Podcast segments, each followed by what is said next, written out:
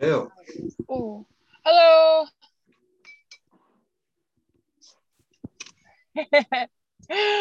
Hi. Can you hear me? Yep. Okay, cool. How are you? I'm okay. I'm in the midst of uh, interface building.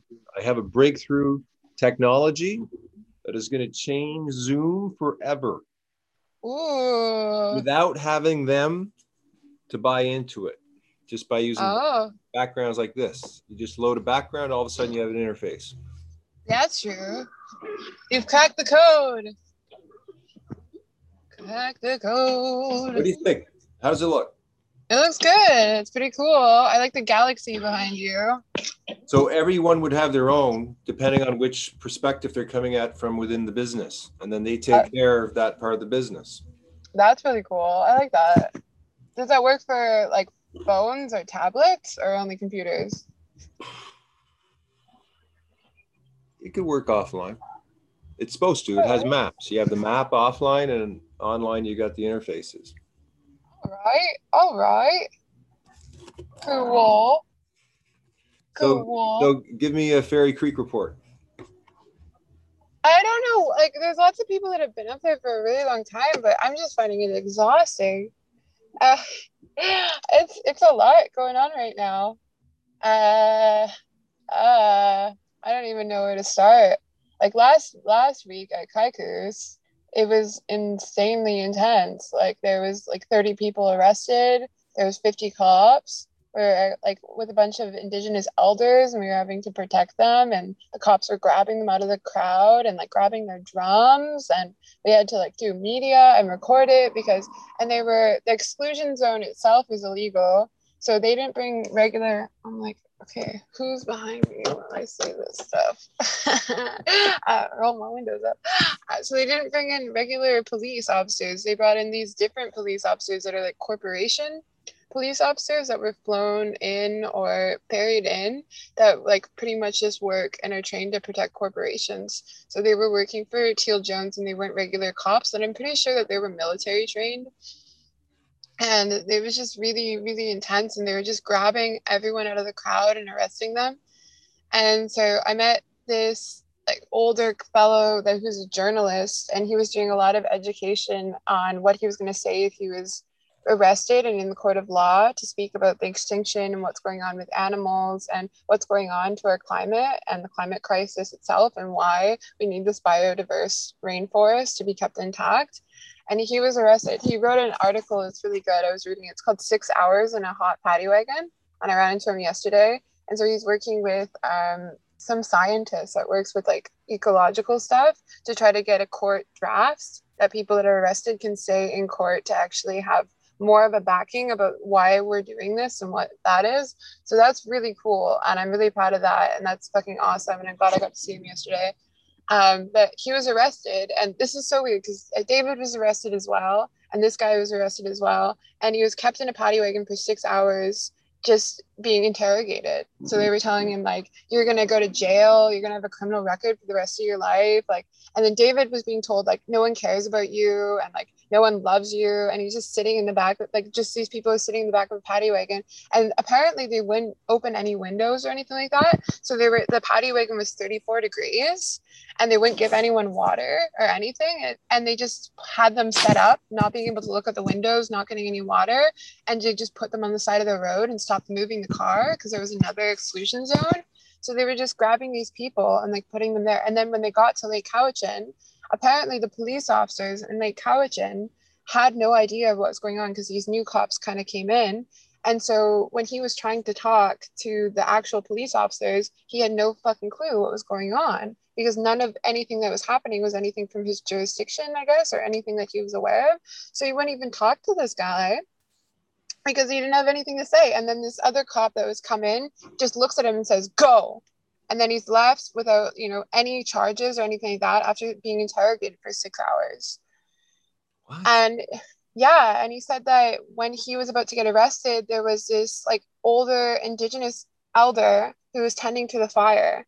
and this police officer started grabbing her and like pushing her around and he said that her like breasts were falling out and like she was like get off of me. And he literally walked up and put his hands hands up and said i'm with her like you know just just distracted away from her. And there was a 16 year old teenager that was grabbing this other elder out of the crowd who was getting like uh, like grabbed violently by the police officers for no reason. And so they they also brought in one of the police officers that was dealing with Wet'suwet'en to come in and kind of deal with these cops. So they're using the same tactics that they used in Wet'suwet'en with the exclusion zone. And the exclusion zone itself is illegal. So what they were doing at Caycuse and what they're trying to do at Waterfall, I believe, is just come in with all their paddy wagons, take everyone off site that's there, arrest them illegally. They're not reading them the injunction. They're not giving them any like choice to say, I don't want to be arrested, which is illegal within itself. They're not giving badge numbers they're not like they're not they'll tell you their name but they won't give you your badge numbers. And also police officers aren't allowed to record you if you tell them that you don't you don't consent to being recorded. And they're just stand there with the camera and recording us in a group and we're like we don't consent to being recorded. Please don't record us. And legally we're able to record them but they're not able to record us. And they were just taking pictures of their license plates. I also found out that police officers are legally able to wear a badge that's black with blue stripes and that indicates that they're racist. And me and Nigel were driving up to one of the exclusion zones, and he was in my car. And out of, I think, 20 people, he was pulled over and asked for his ID. And that it was a cop wearing that badge. Why is, why is that racist? Like, what's the symbology behind that? There, it just like it has a lot of symbology. You can read up on it on Rainforest Flying Squad. Um, but it's just like some kind of indicator or something like that. My my friend was up there yesterday and he was saying that when he his aunt went to go be trained for a police officer, they were trained to racial profile and to that if they see someone that's like native or, or, or indigenous um, or black that they should be more skeptical of them. And so like a lot of cops have been kind of brainwashed and that kind of thing to like look for people of color and then arrest them for that so that's just like i guess a symbolism that, that that's that's how they're going to act and approach and i just thought it was interesting being with nigel and out of 20 people we were the people that were pulled over and asked for information and everything like that so it's getting to a point where they're really really profiling people of color and you know really, really trying to rip them out of crowds. And that's what I saw at Caycuse because there was 120 of us, and the only people that were like grabbed by the police were Indigenous elders. What?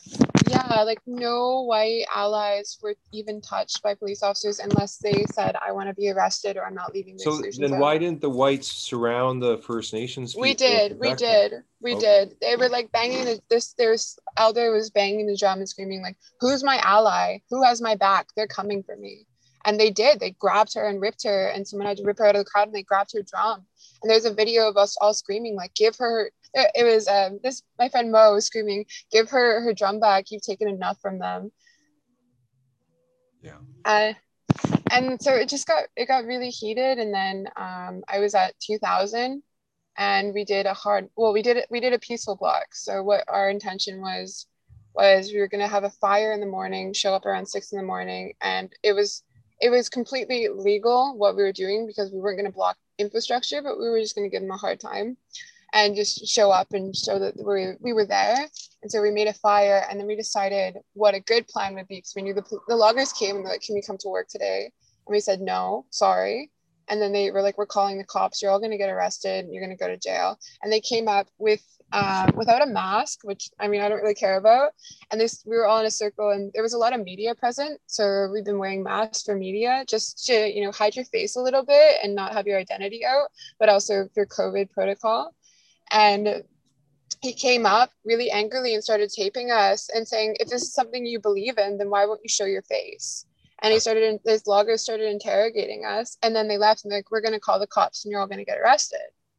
And so he left. And then about an hour later, we decided we were going to walk up the hill about an hour and do another block there. There was around six of us. And so we thought that they would see, you know, everyone at that camp and then, you know, the cops would leave and then they would come up to go do their work and they would find us, which was a pretty fucking dope plan, I thought. So we trekked an hour up up the hill and then they caught on because there was half of the group was gone. So they came up the hill with the rcmp and the loggers and then they said are you going to leave today and let us go to work? And we said no sorry. And then the cops came behind them and were like if you if uh, they said and it was funny because they it was just so different i think i'm pretty sure it was because we were all white honestly.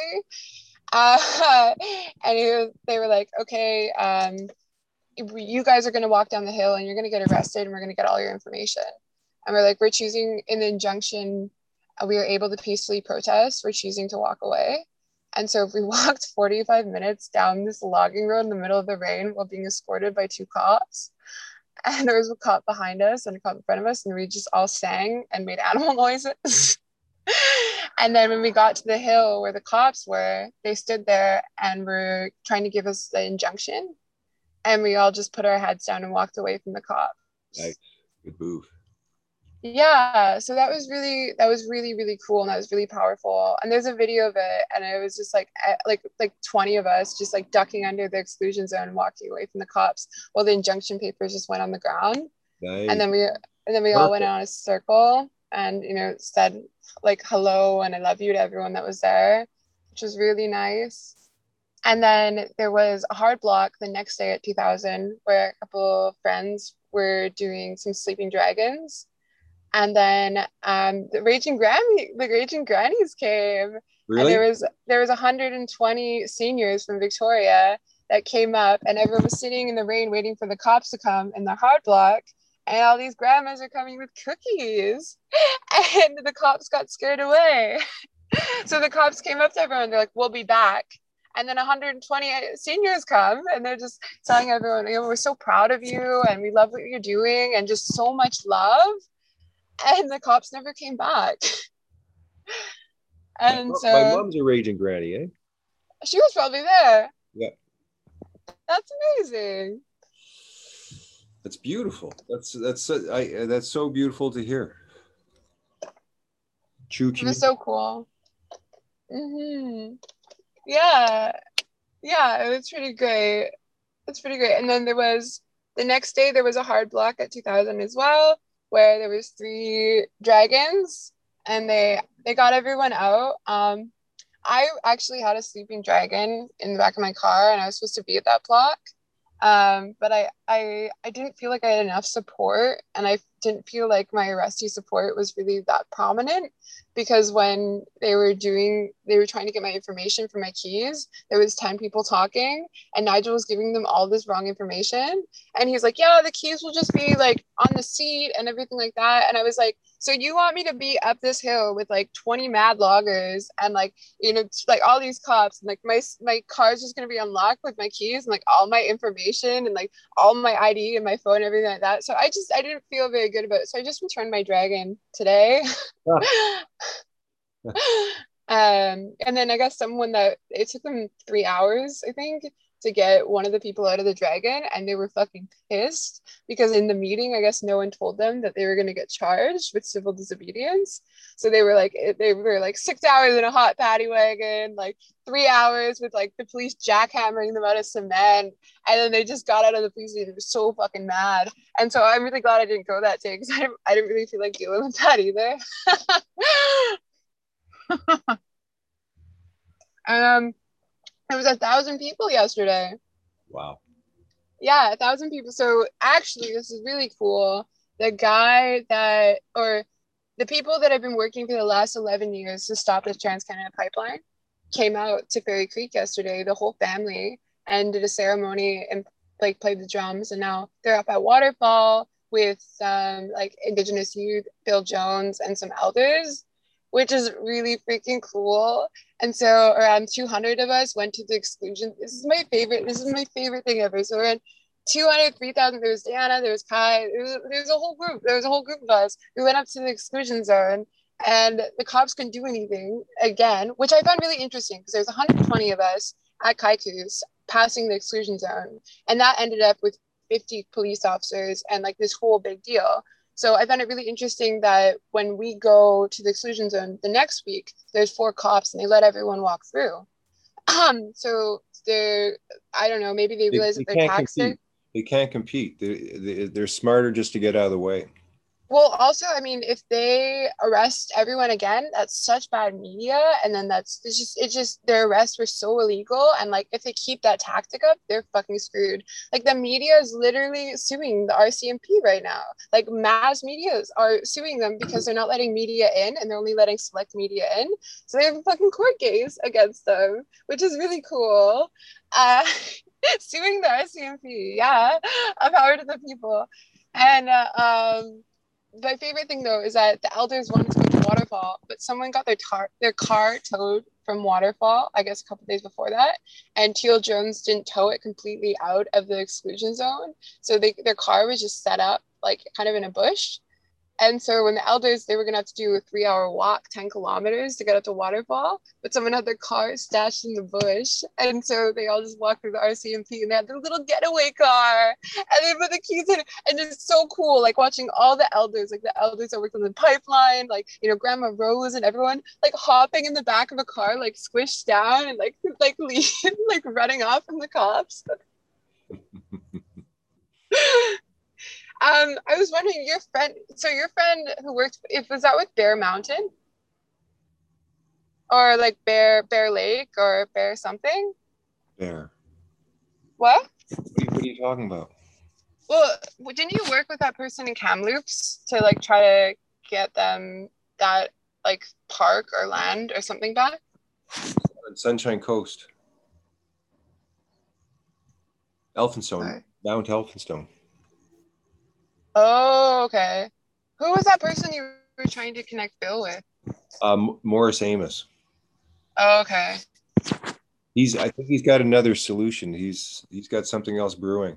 I tell you, this is a flashpoint for everyone. Everyone's going to start to uh, pay a lot more attention to Fairy Creek. That's great news, though. Great news. It's like, who's behind me? Where are you right now? Uh, I'm just probably like five minutes outside of Lake Cowichan.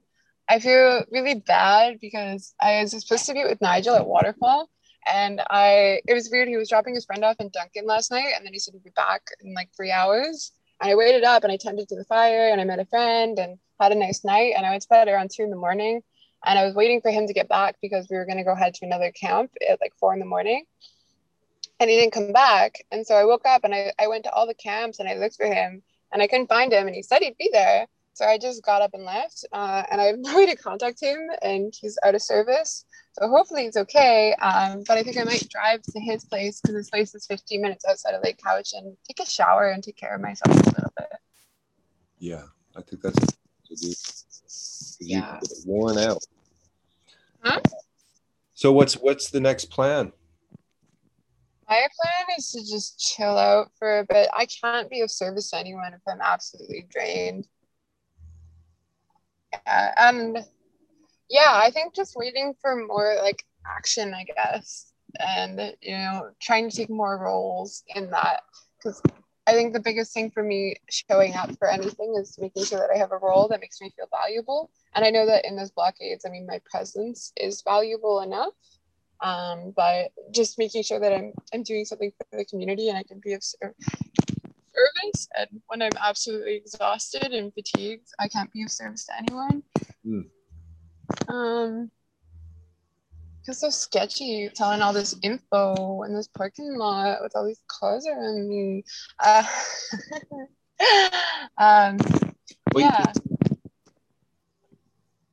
can come to Vancouver and hang if you want to relax for a bit at, at any point in the next three weeks. I'm gonna have the the more more uh, anyway open invitation. Awesome. I actually I have a job interview. I think tomorrow the next day up on Cortes. So I might be heading to Cortes and then coming back here. I also I haven't been to my apartment in fucking like two weeks. So, I, but I would, I would, I don't know. It's gonna, it would be such a shift to come from this energy and being like deep into the rainforest for a week to being in Vancouver. But that does sound really nice. It, yeah, I understand totally. It's, uh, it's horrible compared to there. I don't know. It's got its things. It's definitely got its things. Well, it's it's just like this is urban, like it's it's just so quiet and uneventful. And for me i just get a lot of work done because there's nothing else to do. It's well that's good though. You need yeah. that. Yeah for what i got to do right now uh it's it's perfect. But i haven't seen people in about two years. So i i uh really? noah's going away for three weeks to nelson to, to be on the lake. She's going to have a very nice vacation, and I'm going to hopefully get a lot of work done. We'll see, but I'm, I'll, uh, yeah. Nice. Well, that's good. have the place to yourself. Blast some music. Oh, I love it. I love it. Yeah. I love it. That's good. Yeah. No, it would be nice to have one uh, one major shindig. Do it. Do it. But with all the right people from the very secret plan, you know. Yes. I'm getting close to having the tools together that can change humanity's course. Oh yeah. That's good. We need it. we need it. I think what we really need in the world right now is people that don't give a fuck. like people that are ready to just scream at, at cops, people that are ready like spray paint murals wherever they want. Like we just need we need more rebellion and no fucks given. Because all these rules and systems and constructs are not serving us anymore. We need a lot of people together to just rebel and try to make some kind of change. I agree. No, I think like when you when you have the attitude that you cannot lose and you're willing to give everything, you're unstoppable. But it, totally in Canada, there's all these lines in the sand, and I think that they push them so far. Like this is it. I think a lot of people know can recognize that this is the battle. This is that time where you stop the momentum, and then the people have victory, and that's that comes when the people decide okay this one we're gonna we're gonna win this one and that's just we got numbers right like a thousand. Oh, yeah. Yeah, I think was something Nigel said yesterday about Fairy Creek that kind of got me is if you go to Eden Grove now, they built roads all around all around the the area where there's the big old growth trees and there's cedar bridges and like just eh, it's, it's beautiful. It's a beautiful forest now, and these trails are just absolutely gorgeous. And he's like, no one would take the time to make all of these trails and cut this wood and make these bridges if they didn't know they were gonna win and I like that. Yeah. No, like I mean, the, it's a create create an eco tourist destination place now. Like take the people that are there, and just like, I mean, it, it's it should be a music festival everywhere. Mm-hmm. It should be a dance mm-hmm. festival everywhere. It should just be a party zone, and never stop. Mm-hmm. And they Life just should be a big party like how much music is up there? How much how much dancing is up there? There should be like dj like it should be like a festival. Well every day there's a drum circle and some chanting and some singing and everyone sits and plays music by their fires. And steve i was having like jams and song circles and stuff like that every night around his area. And yeah it's good it's good cool it's like uh, it's like a wholesome music festival it's like no drugs, no drinking, no nothing, but like respect and song circles and love. Right, right. I think I might be a little too intense for that. I think most people I know are. like you should have seen Serena when she was getting arrested. She is so fiery. I had no idea and she, no, she didn't even get end up getting arrested. But it was just her looking at this cop, being like, "Don't fucking touch me! Get your fucking hands off of me!" And she's just there wearing her like little like woven vest and like her little basket and like full of herbs, and she's like, she's like, "Stop it! Like, don't you fucking dare!" And I'm like, "Oh shit!" the warrioress, the warrioress. She's so fiery. But yeah. Oh, that's good to hear. No, I, I think the the power of the divine feminine. We have lost the divine feminine.